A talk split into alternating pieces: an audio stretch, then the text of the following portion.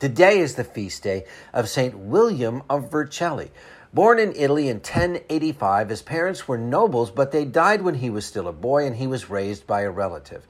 When he was old enough, William decided to make a pilgrimage to Jerusalem, but as he was traveling through southern Italy was beaten and robbed. He saw this as a sign he was supposed to stay there and spread the word. William lived as a hermit in the mountains and began to attract followers. Over time, there were so many, he built a monastery, and the congregation came to be known as the Williamites. William had many spiritual gifts and performed a number of miracles, but the most famous was the miracle of the wolf.